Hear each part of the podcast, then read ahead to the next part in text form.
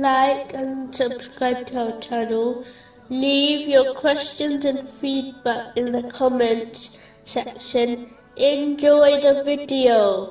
Continuing from the last podcast, which was discussing chapter 61, verse 7.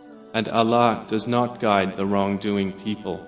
The wrongdoers indicated in this verse applies to any disobedience to Allah, the Exalted, by failing to fulfill His commands, refrain from His prohibitions, and face destiny with patience. These people may believe they have support from others, but due to their disobedience of Allah, the Exalted, their supporters will eventually become their critics. One only needs to review history to observe this fact. Simply put, the one who pleases people, by disobeying Allah, the Exalted, will not be protected by people, from the punishment of Allah, the Exalted. The other aspect of doing wrong, is mistreating other people. The one who mistreats others, will find that justice will be established, in the hereafter, even if they escape it, during their lives, in this world. This justice may well cause the oppressor, to be hurled into hell. This has been confirmed, in a narration, found in Sahih Muslim,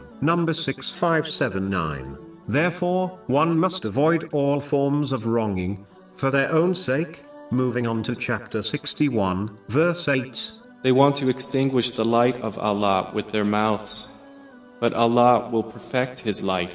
A Muslim should always support what is right and beneficial, irrespective of who is involved or organizing it, and never strive against it in any way, whether this is externally, by openly rejecting it, and unconstructively criticizing it, or internally, by pretending to support the project, but secretly plotting against it, and putting people off, who are part of it, through their negativity. If a Muslim cannot honestly take part and aid in things which are good, the least they can do is not oppose it, either externally or internally. It is important to note that those who plot evil things will be encompassed by its evil consequences, even if this punishment is delayed and not obvious to them. Chapter 35, verse 43. But the evil plot does not encompass except its own people.